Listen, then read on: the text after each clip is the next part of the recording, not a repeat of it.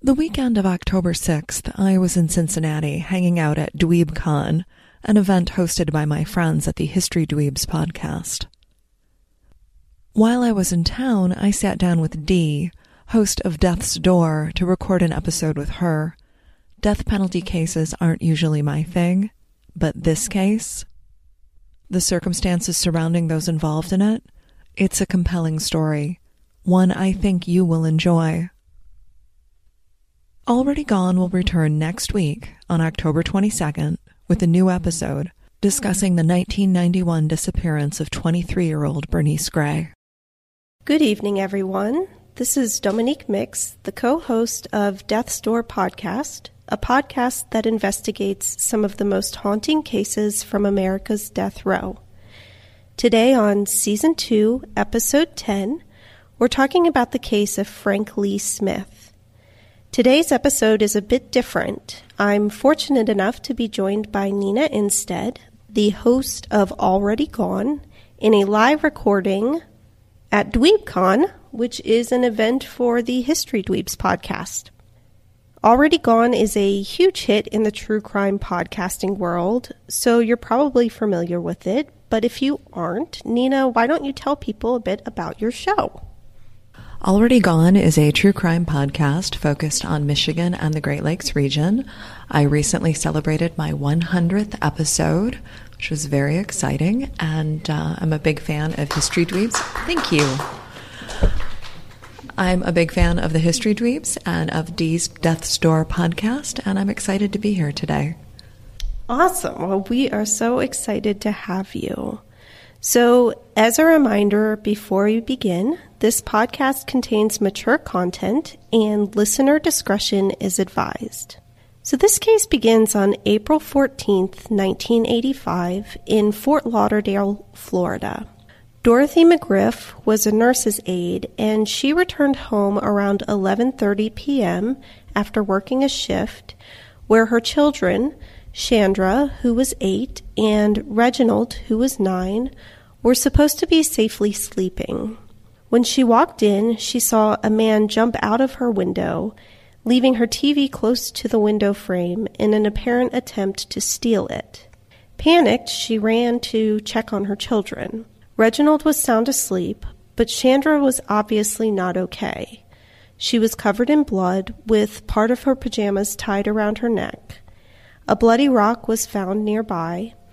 She was unconscious, but still alive, and so she was rushed to the hospital. Chandra clung to life for nine days, but eventually she passed away from her injuries. Her medical reports and autopsy showed that she had been brutally raped, beaten with a rock, and strangled. That same night, 19 year old Chiquita Lowe was borrowing her grandmother's car in order to go hang out with a friend. She was waved down by a man who was near a neighborhood park, and he asked her for 50 cents. She got a good look at the guy, who seemed really off, and she told him no and drove away. She drove back the same way about a half hour later, and there were police everywhere, and crowds had gathered outside. She asked around, and people told her that a little girl had been murdered. She was really shaken, and so she went home. The next day, Chandra's mother, Dorothy, went to the police station in order to help with the investigation. At first, she told the police that she didn't know what the man looked like and she wouldn't recognize his face because she'd only seen him for a couple of seconds. Eventually, she gave the police a description, which was medium build, heavy in the chest, lower haircut, black man, with dark skin, wearing jeans, a pair of brown suede shoes, an orange t shirt with writing on the chest. Police canvassed the area and eventually spoke with Chiquita Lowe and Gerald Davis, who had both seen a strange man around Dorothy's house the night of Chandra's attack. Detective Richard Sheff of the Broward County Sheriff's Office requested they come down to the station in order to discuss the identity of this man. At the police request, Chiquita Lowe and Gerald Davis went to the sheriff's office to help produce a sketch, which they both agreed looked like the man they saw. Chiquita took a copy of the composite home and showed it to her family. On April 17th, they gave descriptions of the man and helped with this composite. Gerald described the man as maybe six feet tall, 160 or 170 pounds, muscular with a chubby stomach, with a tacky beard and unkempt hair. He had a noticeably droopy eye, and he was not wearing glasses. He didn't have any noticeable scars. Davis went on to say that he really didn't get a good look at the guy because the guy seemed off and he didn't want to be bothered by him, so he didn't pay him any mind. He also told the police that the streetlights were out and that he never looked at the man directly. He gave a few descriptions that varied and kept explaining that it was dark out and he just didn't get a good look at the guy. He also told police that nothing about the man stuck out and he had no idea if he would even recognize him in person. Chiquita described the man similarly. She said he was muscular, wearing a white or white and red striped shirt, had a droopy eye, no glasses, and a scar on his face. Once the composite drawing was complete, it was shown to Dorothy, and she strongly agreed that it looked like the man, although she was not able to be part of creating the composite drawing because she insisted to police that she never saw the man's face. A day after Chiquita helped create the composite sketch, a man knocked on their door, trying to sell a television that he was wheeling around in a shopping cart. Chiquita was asleep, but her family members that opened the door saw him and immediately said that they weren't interested in the, in the TV, but they looked at the composite drawing and started screaming for Chiquita. She looked out the window and saw the man walking away. Her family kept telling her that this was the man in the drawing, and so Chiquita called the police. Frank Lee Smith was arrested for Chandra's murder that day. Now, it's unclear whether or not he was even seen with a shopping cart or television, as there are reports that he was arrested outside of his home. But Chiquita was told that he was arrested a few blocks down trying to sell the same television. So, before we go any further, I want to explain Frank Lee Smith's life and the reason that police were so insistent that he was the one to have killed Chandra. Frank was born July 20th, 1947. His mother, Ruby, was 14 when he was born, and he was the second of three children. They were sharecroppers and they lived in destitute poverty. Frank's father was shot and killed by police shortly after his birth, and his mother, who suffered from mental health issues and alcoholism, was a single mother as a teenager. Ruby worked hard, but emotionally she spiraled into a deep depression. It was 1947, and she's a single black woman in the Jim Crow era. She had no options and was looked down upon by just about everyone. Now, when Frank was three years old, he suffered a very severe head injury, and he was lucky to survive this injury. Ruby was holding him while she was drinking at a bar, and a fight broke out. Someone threw a bottle, and it hit Frank and split his head open so severely that brain tissue was exposed. This was the first of two severe head traumas that left Frank with significant brain damage that was never treated. Ruby decided to move from Georgia to Fort Lauderdale with her children, and when she arrived in Florida, she turned to prostitution to help support her family. She would leave the house for days at a time and bring home random men, some of whom were very unsafe to be around. By the time Frank was seven, he was placed in foster care. He had special needs, but was never placed in a home with someone who was able to give him the care that he needed. After three years in foster care, he went to live with his grandmother, but she offered very little love or supervision, and the living conditions were virtually intolerable. Frank spent more and more time on the streets, with no adults wondering where he was. All of Frank's problems came to a head when he was 13 years old. He was at a school football game and got into a fight with a 15 year old after demanding that the kid give him his money. The kid refused to hand over anything to Frank, and the two got into a fight. Frank ended up stabbing him, and he was convicted of manslaughter and sent to the Florida School for Boys in Okeechobee. Now, this school may ring a bell for you because in 2015, an investigation into the school revealed that the boys sent there were brutally abused, sexually assaulted, and sometimes even murdered. If boys tried to run away, they were often beaten to death. Boys' bodies were found recently when cadaver dogs searched the property of this school, which has long since been shut down. Frank himself suffered from both severe physical and sexual abuse when he was at this school. When he was released, he was sent back to live with his grandmother and continued to cycle through the juvenile detention system, where he was never treated for any of his psychological or emotional issues. When he was 15, he was severely beaten with a blackjack, which is similar to a billy club, at the base of his neck causing more irreparable brain damage. This was the second of his head traumas. And tragedy also struck during Frank's childhood. His mother, Ruby, was found dead floating in a lake in a nearby town.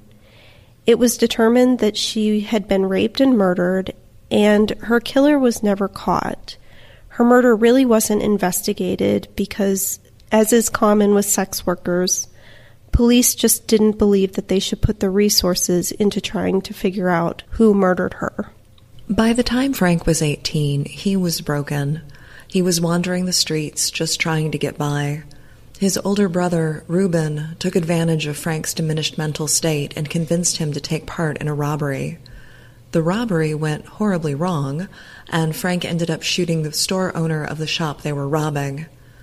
He was convicted of murder and sentenced to life in prison. When he arrived at the prison, this is when the severity of his brain damage and mental illness was discovered. In addition to severe brain damage caused by two head traumas, Frank was profoundly depressed and suffered from severe schizophrenia. He was also almost completely blind. Although those issues were marginally treated while he was in prison, he was paroled in 1981 after serving 15 years, and no aftercare was offered to him. Still, Frank decided he was never going back to prison, and from 1981 on, he was never involved in any legal trouble. When he was arrested in 1985, he adamantly denied having anything to do with Chandra's murder. But because he'd been involved in two murders starting at such a young age, and because he so closely resembled the composite drawing, police were sure that they had the right man. Once he was arrested, Gerald, Chiquita, and Dorothy were all shown photo lineups. See, the police were familiar with Frank. He had two previous homicide convictions, and they were sure he was the man that committed this murder. Chiquita was shown two photo lineups and told the police she was unsure of whether the man was in the lineups. At this point, the police decided they needed to help her, so they lied. They pointed to Frank's picture and said, That's who Dorothy and Gerald picked out of the lineups. Does he look like the right guy to you? And at that point, Chiquita relented and said yes. Frank Lee, Smith was the man that she saw. Dorothy had also been shown a lineup, and she said she didn't feel comfortable identifying the person because she didn't get a good look at him. This was not what the police wanted to hear either. Now, Keep in mind, this woman's daughter has just been murdered. The police believe they knew exactly who had done it, and they wanted justice for her daughter. So they showed her lineups and hinted to her who they knew the killer to be. She eventually picked Frank Lee Smith out of these lineups. Not to jump ahead, but one thing that is important to know is that at the trial, Dorothy testified that she was able to identify Frank Lee Smith by his shoulders, but his shoulders were not visible in the lineup photos. Gerald was also shown the photo lineups, but after multiple attempts at getting him to identify someone, he kept telling the police that he didn't know what the guy looked like and that he didn't feel comfortable identifying someone. Now, keep in mind, the man that Chiquita and Gerald were identifying was a man that they had seen near Dorothy's house approximately 30 minutes before Dorothy discovered her daughter. This wasn't a man that they saw committing a crime or in possession of a weapon or with blood on his shirt. He was just a man in proximity to the crime scene who seemed a little off to both of them. But again, the police were very sure that this man was the killer and that it was also Frank Lee Smith. Gerald agreed to an in person lineup in order to see if he could pick out the man that he had seen. They brought six men in, Frank being one of them. Gerald hesitantly identified Frank, but then explained to Detective Sheff that he was not comfortable with the lineup because none of these men looked like they were as big as the guy he had seen that night. Detective Sheff reassured him that all of the men were between six foot and six foot one, which is why they tended to look smaller than the man that night. It was because they all looked about the same size and just it was a matter of visual trickery. After this reassurance, Gerald identified Frank as the man that he had seen. Now, here's the truth the police picked three men that were between 13 and 17 years younger than Frank, and also picked a man who was 5 foot 9 and a man who was 5 foot 10, and they put Frank in between these two people. Now, this may not seem like a huge deal, but here's the problem with this. Eyewitness identification is one of the most trusted sources of evidence and it's also involved in 70% of the original trials where someone is eventually exonerated by DNA evidence. So it's highly problematic. And in order to help fix the issues with this, the National Academy of Sciences has given guidelines in order to make photo lineups, which are the only type that they suggest using, more accurate. These guidelines are having a double blind procedure, which basically means that the officer who's administering the lineup doesn't have any idea who the suspect is or if they're even included in the photographs. The next is having six pictures and showing those pictures to the person one at a time instead of letting the person compare all of the photos. Now, this is because unconsciously, First of all, you want to help the police. You want to help them solve a case. And so, what can easily happen is that when you're looking at six pictures, you pick out the person who is most similar to the person that you saw. And the third recommendation that they made is to let the person know that the suspect may not be included in the photographs at all and that not identifying somebody could be just as helpful to the investigation as identifying somebody because they may not have the right person. And so, in other words, they could help the police continue their investigation and find the right person. Now, obviously, none of this happened in these lineups. Frank was also interrogated by police, so as many of you probably know, but some of you may not know, police are allowed to lie to a suspect in order to elicit a confession or other information that the suspect may know. This is actually a very common interrogation technique. Frank had, the, had an IQ of about 67, and he was being interrogated by detectives who wanted him to confess to what he had done. They went after him and they used every tool in the book. Detective Sheff explained to Frank that this murder had been committed in the presence of another child, a child who had been carried into another room by the person that murdered Chandra. Sheff said to Frank, Look, you know, I don't know whether you did this or not, but I want you to be aware of something. If you did this, I'm going to be able to find out because that little boy did not sleep through the incident. He saw the person who murdered his sister, and if that's you, He's going to be able to identify you. Detective Sheff said Frank's response to this was, No way that kid could have seen me. It was too dark. And detectives responded, Oh, really? And Frank said, Yeah, the lights were out. So, listeners, the problem is no recordings, no notes, and no transcripts were ever taken of this interrogation. Frank consistently denied having ever made that statement. But Frank was indicted for first degree murder, sexual battery, and burglary on May 9, 1985. His trial began in January of 1986. Because the police had no physical evidence to submit to the jury at trial, they relied heavily on the eyewitness identifications of Frank Lee Smith as the man that Dorothy had seen in her home and as the man that Chiquita and Gerald had seen around her home that evening. Dorothy testified that Frank was the man she saw in her home, but her testimony really crumbled on cross examination.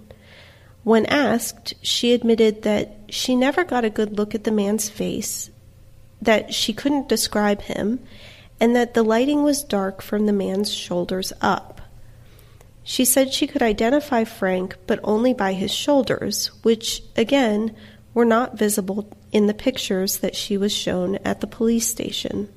Gerald Davis also testified and was clearly reluctant when he identified Frank as the man he had seen on the evening of Chandra's murder.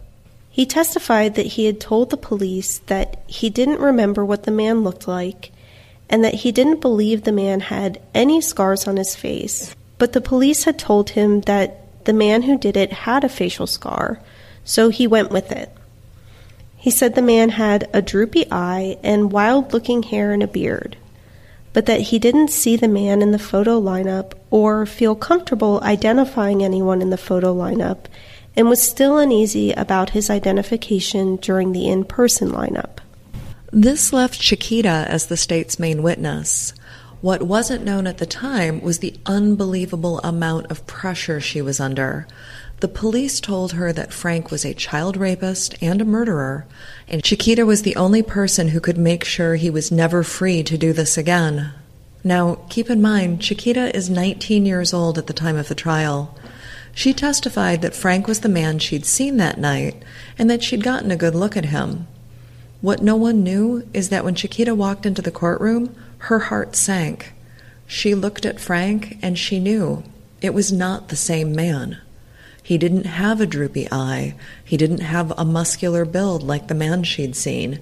He was shorter and smaller in stature. He had a facial scar that the man she saw that night did not have.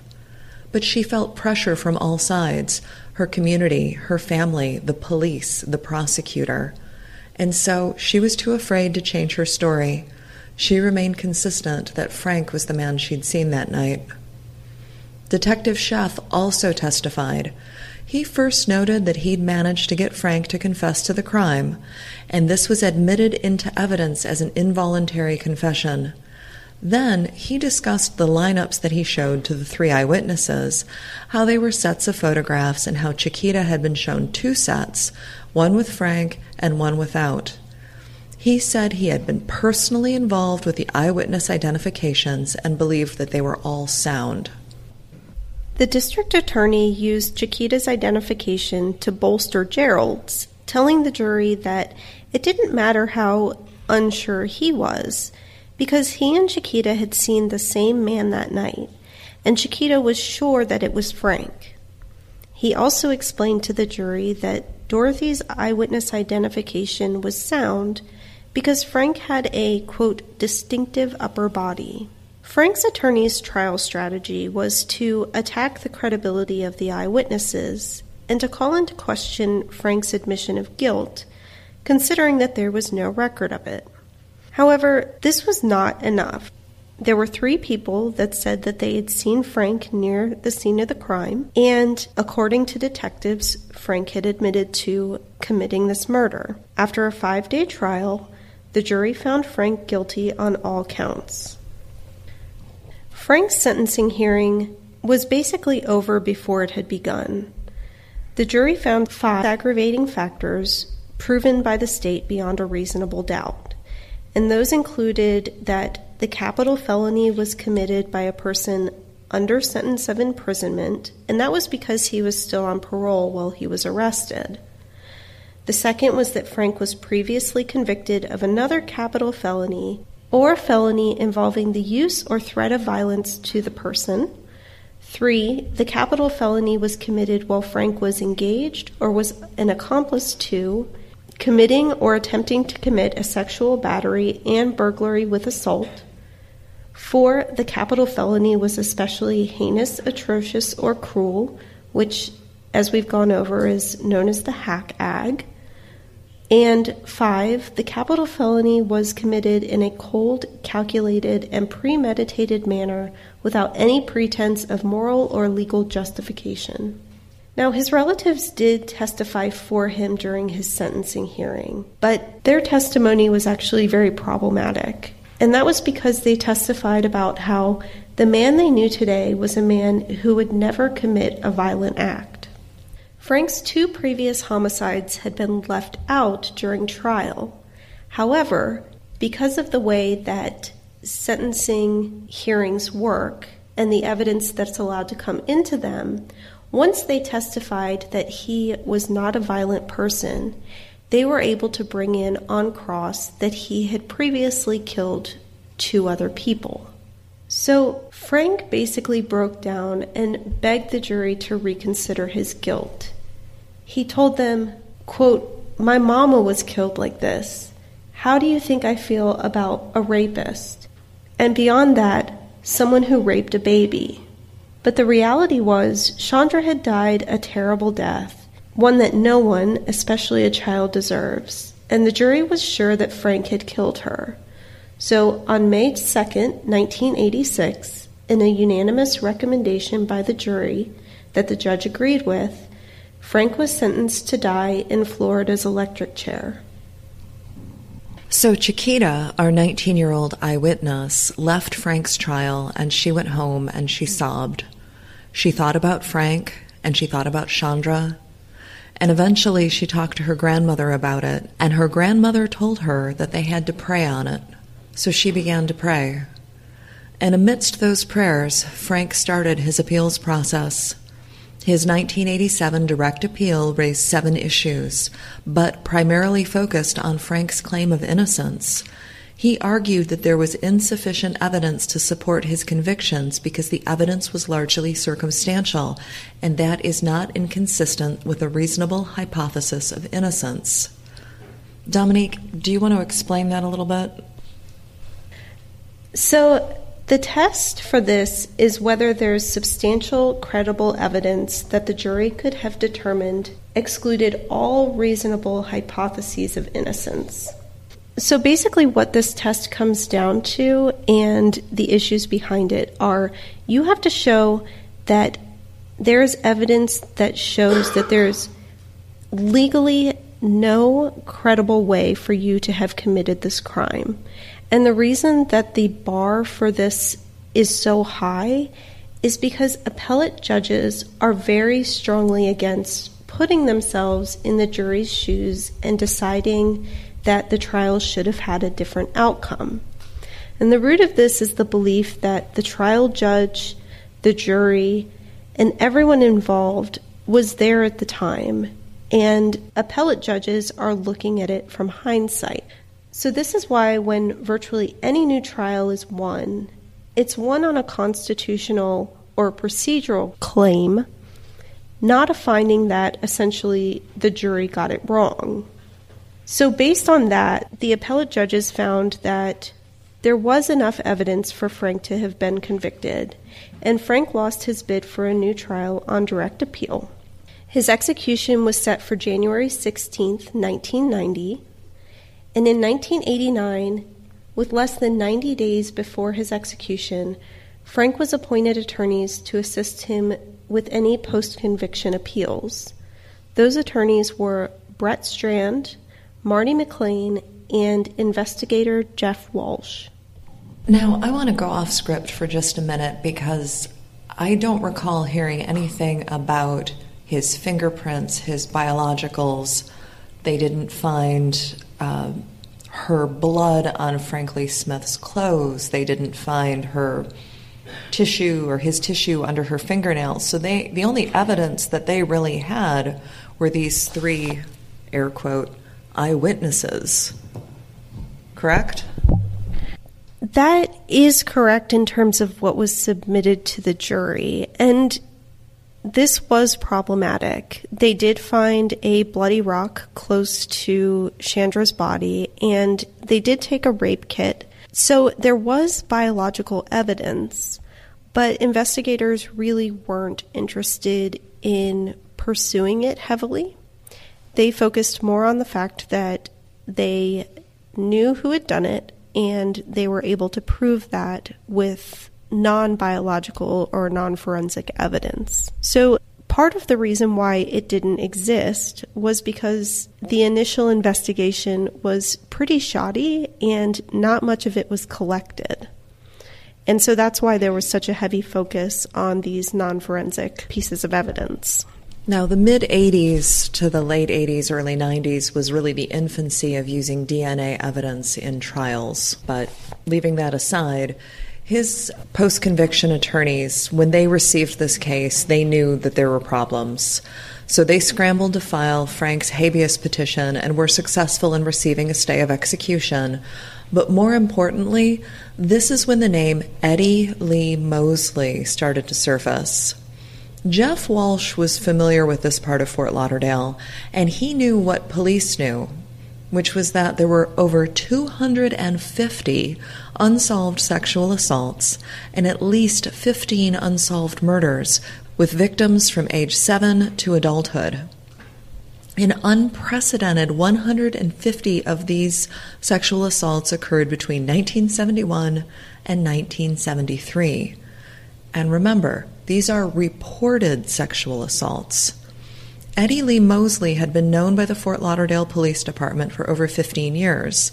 In 1973, when all of these sexual assaults are taking place, detectives drove around the neighborhood with the assault victims, seeing if they could find the man who assaulted them. This man had the same MO every time. He would drag someone into a vacant lot or a vacant home, rape them, and sometimes strangle them. So, as the police are driving around with the victim, one woman saw Eddie and said, There's that son of a bitch now. Eddie was pushing a shopping cart full of items. He had a droopy eye, a limp. They arrested Eddie, and over 40 victims identified him as their rapist. In the end, he was only charged with three counts of sexual battery and was found innocent by reason of insanity. He would spend five years in a state institution, and the slew of sexual assaults in the area stopped. He was released in 1979, and within five months, four black women, the primary target of these murders, were found raped and strangled within walking distance of Eddie's home. It was at this time that Jeff Walsh went over Eddie Lee Mosley's police file, and when he pulled out a picture of him from the file, his stomach dropped. The man was a match to the composite drawing. His next step was to show this photo to Chiquita. He had a hard time finding her and didn't know how she was going to react to his visit. When he finally tracked her down and knocked on the door, she let him in and said, What took you so long? Where have you been? Jeff Walsh was taken aback and explained what he was doing. He showed her Eddie's photo, and Chiquita burst into tears. In an interview, she stated, quote, that picture, I seen the man like I seen him yesterday. I seen the droopy eye, I seen the look on his face, and it just really shook me up. It shook up. I was so afraid. When Jeff left that night, I closed down every window in my house and locked the doors. I was so afraid. Jeff explained that she looked both relieved that she got this off of her chest, but she was afraid that Frank would hate her.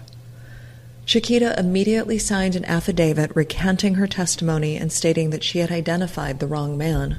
Her affidavit stated, in part, that she told both police and the state's attorney that the man they had on trial was not the man she'd seen the night of the murder. Further, that when she saw a photo of Eddie Lee Mosley, she realized that this, this was the man she'd seen the night of the murder, not Frank Lee Smith. She was sorry that she wasn't more forceful with police and the attorney regarding her doubts about Frank Lee Smith. Chiquita Lowe wanted to recant her previous testimony to assist Frank Lee Smith and set the record straight about who she saw that night. In closing, she wrote, quote, I swear on my mother's grave that the man in the photo is the man I saw on the street that night when that little girl was raped and killed. I identified the wrong man in the courtroom. Frank's attorneys immediately filed his habeas petition in 1990, just before his execution date, asking for an evidentiary hearing based on this new evidence. They were denied, and Frank's execution date stood. His attorneys immediately appealed, and on appeal, Frank finally got a win. The court looked at the evidence and ruled that there needed to be an evidentiary hearing in order to explore the newly discovered evidence, and they granted Frank a 60 day stay of execution in order for the court to do so. In the 1991 evidentiary hearing, which was held on March 7th, the judge ruled that Frank's attorneys could only present Chiquita's affidavit as evidence they would have to proffer the rest of the evidence they wanted to provide to the court. And so, before we go on, I want to explain two things because I don't want to lose the audience in the land of legalese. The first is what an evidentiary hearing is.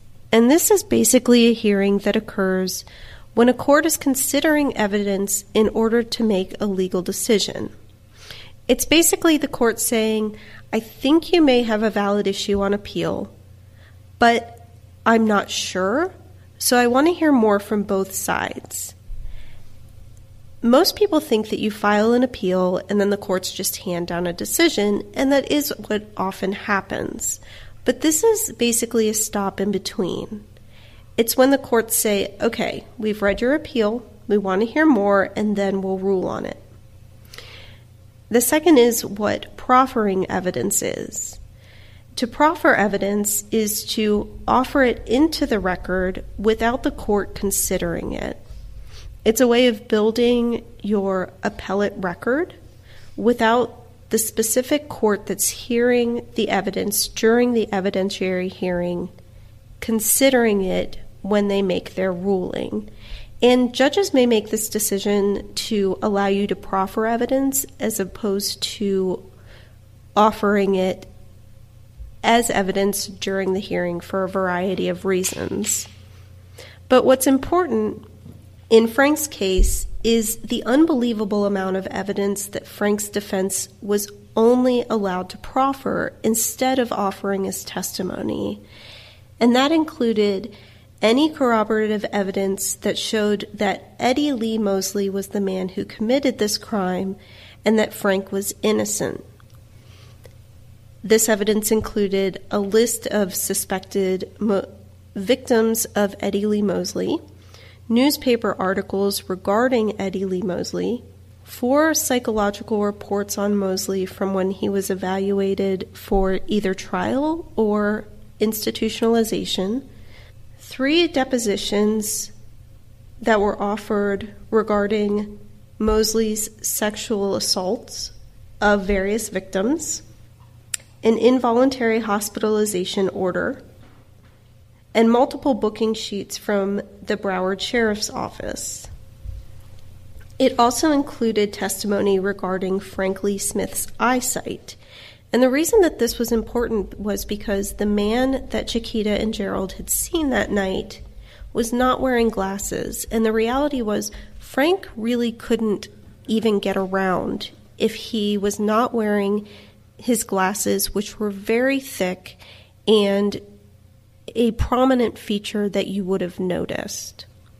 So obviously, his appellate attorneys were frustrated because the appellate court was basically saying, We're not going to allow you to show that somebody else committed this crime. We're only going to allow you to show whether or not you have enough evidence to call into question Frank Lee Smith's conviction. Chiquita was unwavering at the evidentiary hearing. She was clear in that she was absolutely sure that Eddie was the man she had seen. She reiterated everything in her affidavit and her emotions around feeling as if she had caused the conviction of an innocent man. She testified that she had only seen a picture of Frank in the lineups and that had she seen a photo of Eddie Lee Mosley, she would have immediately identified him. Contrary to his trial testimony, Detective Sheff testified that he had shown Chiquita, as well as Dorothy and Gerald, three lineups, and one had included Eddie Lee Mosley. Chiquita vehemently denied that he was ever presented to her as a possible suspect, and she also denied that the third lineup ever occurred. On April 29th, 1991, Assistant District Attorney Paul Zaks left a message for Frank's attorney asking him to return his call. When Smith called back, Zaks told him that he and the judge had discussed the case and that Zaks had been assigned to draft an order denying Frank relief. Basically, Frank had lost, and it was just a matter of time before they received the ruling. Zaks then faxed Smith a draft order and a timetable that he and the judge had worked out. Wait, so that seems weird. Is that okay? This was actually one of the most bizarre parts of this incredibly bizarre case. This is commonly referred to as ex parte communications between a judge and one of the parties, and it is never ever allowed. You just are very careful about your communications with a judge because all parties have a right to be present when any aspect of a trial or an appeal is being discussed. So the fact that the district attorney was actually asked to draft this opinion is unbelievably disconcerting. And so when Frank's attorneys received this call, they immediately filed a motion to disqualify the judge and asked the judge to recuse himself.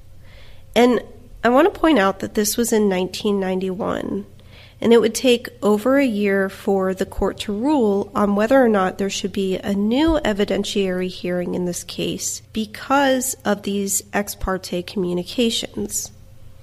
And in a weird twist of fate, Frank actually ended up winning a new evidentiary hearing because of these communications. Unfortunately, it would take another six years before that evidentiary hearing would actually happen. In August of 1998, Frank's attorneys filed a petition asking for DNA testing of the evidence in Chandra's death, in addition to having this evidentiary hearing take place. And at this point, with advanced DNA testing available, there was a chance that they might actually be able to answer who had actually killed Chandra. A month later, the evidentiary hearing regarding Chiquita's affidavit finally did take place, and the judge denied both the motion for a new trial and the motion to test the DNA evidence. Frank's attorneys asked the judge to reconsider these rulings, but they also decided to go directly to the source. And this happens a lot in post conviction appeals when there's a question of innocence. A lot of times, defense attorneys will go straight to a prosecutor's office and just say, if you're so sure that this person is guilty, let us pay to have the evidence tested. We'll make the results public. And sometimes they agree to it, and sometimes they insist on litigating it. In this case, after going back and forth, the district attorney's office and Frank's attorneys finally came to an agreement to have Chandra's rape kit tested for DNA. And everyone anxiously awaited the results. In November of 2000, the results came back, and after 14 years on death row, the results showed that Chandra had been raped and murdered by Eddie Lee Mosley, not Frank Lee Smith. Now, usually these moments are met with news broadcastings on hearings where judges finally vindicate someone who's been claiming innocence for years or often decades. Frank Lee Smith had spent 14 years on death row, and so he was certainly due for an emotional hearing and then that breath you take when you finally get out of prison. But unfortunately, Frank Lee Smith never got to see the results of the DNA testing. He passed away on January 30th, 2000, just 10 months prior to when the results would come in, at 52 years old after a long battle with pancreatic cancer. He was officially exonerated by Florida on December 15th, 2000. The investigator in his case, who had fought so hard for him, Jeff Walsh, was the last person to see Frank alive. In an interview, he stated, quote, It was, you know, it was terrible. It was just awful. He had lost a tremendous amount of weight. He was clearly in a lot of pain. He was strapped to a hospital gurney. Essentially, he was naked and he just, I mean, he was just in excruciating pain. I sat there and gave him water while I was with him. He was dehydrated and starving. And again, it just goes back to the truth of the matter, which is they just didn't care about him as a human being at all. In what I will classify as one of the most callous moves possible, the Broward County Sheriff's Department, who allowed Frank to sit on death row and Eddie to terrorize the community for almost 20 years, issued a statement. And in their statement, they said, quote, even if Frank were innocent of Chandra's murder, they never would have allowed him to leave prison alive. Their explanation was that when Frank Lee Smith was arrested, they found a knife on him, which violated his parole. Therefore, the letter said, if DNA testing had been conducted while Mr. Smith was still alive, it is possible he would have been moved off death row. However, he would have remained in prison. Frank's life and Frank's death were tragic, but the story doesn't end there. The destruction that Eddie Lee Mosley caused was virtually unrivaled. Jerry Frank Townsend was arrested on September 5th, 1979, and Mr. Townsend confessed to multiple rapes and murders. He had a very low IQ with the mental capacity of a child.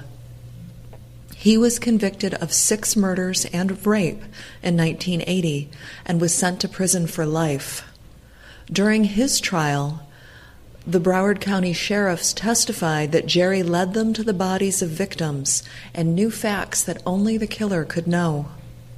In 2009, DNA proved that he was an innocent man, and he won a $2 million settlement against the Broward Sheriff's Office, which alleged civil rights violations including fabricated evidence, concealing exculpatory evidence, tampering with witnesses, and coerced false confessions out of Townsend. The deaths of 10 women and children who were murdered after Townsend's wrongful arrest have been linked to Mosley by DNA testing or other evidence. The Broward County Sheriff's Office was also involved in the wrongful conviction of Anthony Caravella, who spent 26 years in prison for a murder he didn't commit. And this murder occurred on November 5, 1983, when Ada Jankowski was raped and stabbed 29 times. Earlier that evening, she had been seen leaving a bar with Anthony Martinez. On December 28, 1983, Anthony Caravella, who was 15 at the time and had an IQ of 67, was questioned about this murder when he was arrested for failure to appear on an unrelated car theft charge. He ended up giving four different confessions, none of which contained the same or any factually relevant material. When he was 16, he was convicted of Ada's rape and murder and sentenced to life in prison. In 2009, DNA testing was done on the evidence, pointing to Anthony Martinez as the murderer and exonerating Caravella. Caravella's attorneys have maintained that he was beaten by police until he confessed, and he eventually won a $7 million settlement for the misconduct that took place during the investigation. Frank's half sister, his closest living relative, filed a suit against the Broward County Sheriff's Office. It ended up being settled for $340,000. And the reason it was settled for a much lower amount than the other two men was because the attorneys who were working on this case were worried about Frank as a posthumous witness. And that was because he had two previous murders and he also wasn't available in order to testify, so they were worried that it would be very hard to humanize him. His sister said that she would use the money to pay off her brother's funeral costs, purchase a proper headstone for him because his grave was marked with a sole red flag, and start an organization to help others who have been wrongfully convicted. So that's the case of Frank Lee Smith. Thank you again, Nina, for joining us. I hope you enjoyed co hosting. I did. you can find information about the show, merchandise, where to connect with us on social media, and information on becoming a Patreon supporter or making a one off PayPal donation at our website, www.deathstorepodcast.com. Most importantly, if you have thoughts, opinions, or feedback on this case, feel free to head over to our website or Facebook and send us a message. In the meantime, until next week, stay safe and hold your loved ones tight.